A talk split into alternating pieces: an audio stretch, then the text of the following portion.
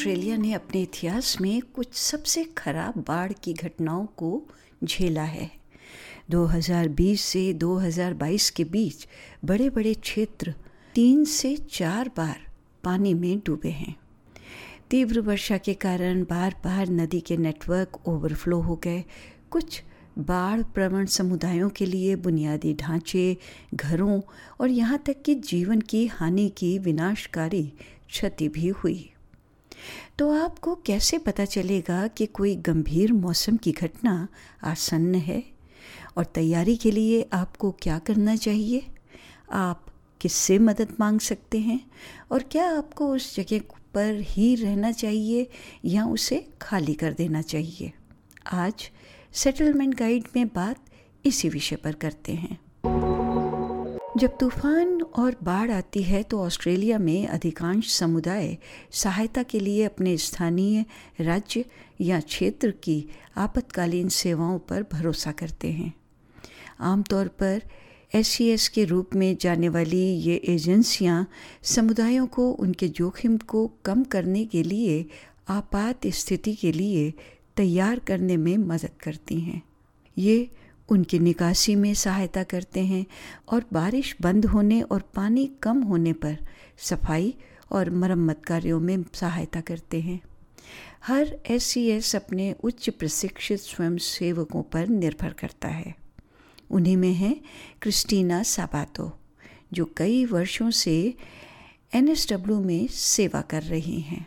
So we're the combat agency for floods, storms and tsunamis. A lot of our members around the state help flooded communities. We look after uh, any storm damage to property, trees that have come down, roof damage, anything of that nature that's related to either flash flooding or storms. S के स्वयं सेवक अक्सर तेज तूफान और बाढ़ आने से पहले निवासियों को चेतावनी देने के लिए उनसे संपर्क करते हैं वे निवासियों को निकासी प्रक्रियाओं और विकल्पों के बारे में जानकारी देते हैं। पानी को बाहर ही रोकने के लिए, अस्थायी दीवारों को बनाने के लिए, खतरनाक वस्तुओं को हटाकर या सैंड बैग तैयार कर कर संपत्तियों या बुनियादी ढांचे की रक्षा में मदद करते हैं। डोरथी ट्रान एन एस के लिए एक सामुदायिक क्षमता अधिकारी हैं। वो कहती हैं कि पहला कदम तैयारी करना है। लोगों को अपने जोखिम के स्तर को समझना चाहिए ताकि आपदा आने पर वे क्या करेंगे। इस विवरण के साथ एक आपातकालीन रणनीति का मसौदा तैयार कर सकें। Before people actually look at drafting a plan, they need to know why they're drafting their plan. What is their actual risk? Do they know if where they live, work, or visit are areas that could be impacted by storms or floods? Storms can strike anywhere, so always being storm prepared is a very good thing.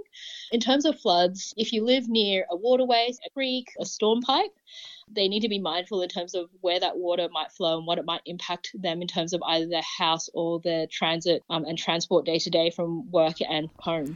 जल मार्गों के पास रहने वाले लोगों को बाढ़ आने की स्थिति में मौसम की स्थिति के बारे में स्वयं के पास हमेशा जानकारी रखनी चाहिए समुदाय मौसम विज्ञान ब्यूरो या एस ऐप वेबसाइट्स या अपने सोशल मीडिया के माध्यम से अप टू डेट मौसम पूर्वानुमानों की निगरानी कर सकते हैं। पानी बढ़ने से पहले उन्हें अपनी आपातकालीन योजनाओं को लागू करने के लिए तैयार रहना चाहिए। यदि साथ में बच्चे, पालतू जानवर आदि हैं तो पता होना चाहिए कि वे उन्हें कैसे और कहाँ सुरक्षित स्थान पर ले जाएँगे। खतरे के स्तर के आधार पर उन्हें जगह खाली करने की आवश्यकता हो सकती है। वैकल्पिक रूप से वे अपने रहने और अपनी संपत्ति की रक्षा करने का निर्णय ले सकते हैं। किसी भी स्थिति में बाढ़ प्रवण क्षेत्रों में रहने वाले लोगों को ये सोचने की आवश्यकता है कि उन्हें पहले से क्या क्या चाहिए होगा और एक आपातकालीन पैक तैयार रखना चाहिए।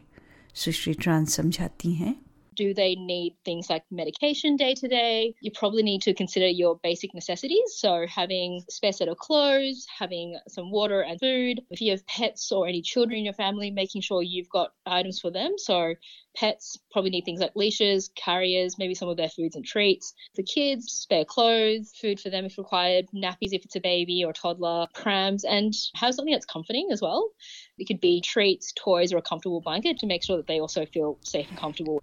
सुश्री ट्रान आपातकालीन संपर्क नंबरों को भी संभाल कर रखने का सुझाव देती हैं। साथ ही कि ये सुनिश्चित करें कि दूसरे लोग भी आपकी योजनाओं को पहले से ही जान लें। अब पैक करने के लिए अन्य आवश्यक वस्तुओं में बैटरी, टॉर्च, मोमबत्तियाँ, रेन गियर, कंबल और प्रसाधन सामग्री शामिल है।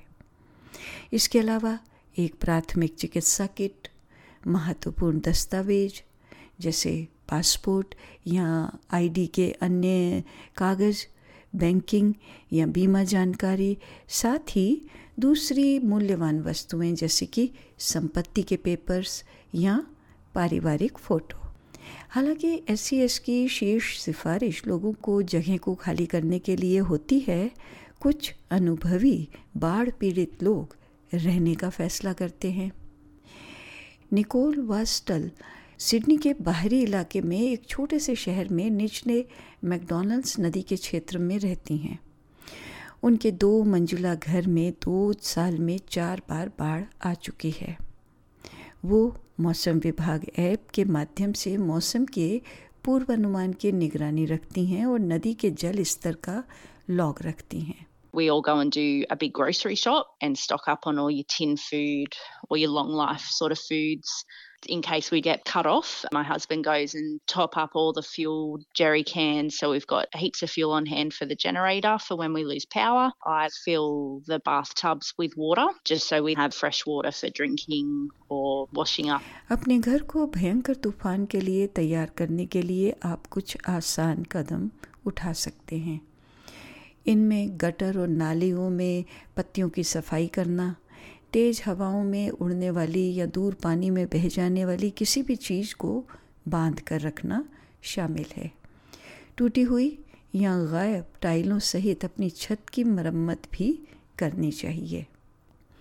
बाहरी दुनिया के साथ संपर्क बेहद महत्वपूर्ण है, क्योंकि बाढ़ के दौरान लैंडलाइन, मोबाइल फ़ोन और इंटरनेट विफल हो जाते हैं। कुछ लोग वॉकी टॉकी का उपयोग करते हैं सुश्री वेस्टल ने एक अलग विकल्प चुना है उन्होंने इंटरनेट प्रदाता को सैटेलाइट में बदल दिया है इसलिए उनके पास हमेशा फ़ोन रिसेप्शन होता है जो कि एक बड़ी आवश्यकता है we've actually changed our internet provider to satellite. So we always have phone reception, which has been a massive necessity. Out here, once you've lost power, you've got nothing. So with the satellite services, they can be plugged into the generator and then they still work. एस की स्वयंसेवी Christina सबातु ज़ोर देकर कहती हैं कि सबसे महत्वपूर्ण और संभावित जीवन रक्षक सलाह है कि बाढ़ के पानी में गाड़ी चलाने से बचा जाए।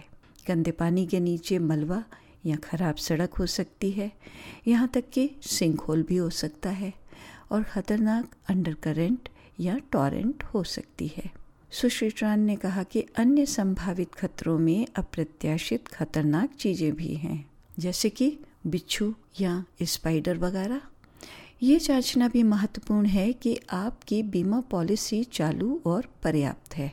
सुनिश्चित करें कि ये आपके स्थान के लिए विशिष्ट प्रकार की घटनाओं के लिए आपको कवर करती है। इसमें फ्लैश फ्लडिंग तूफानी जल अफवाह संबंधित भूस्खलन और पेड़ों या वस्तुओं के गिरने से होने वाली क्षति शामिल हो सकती है।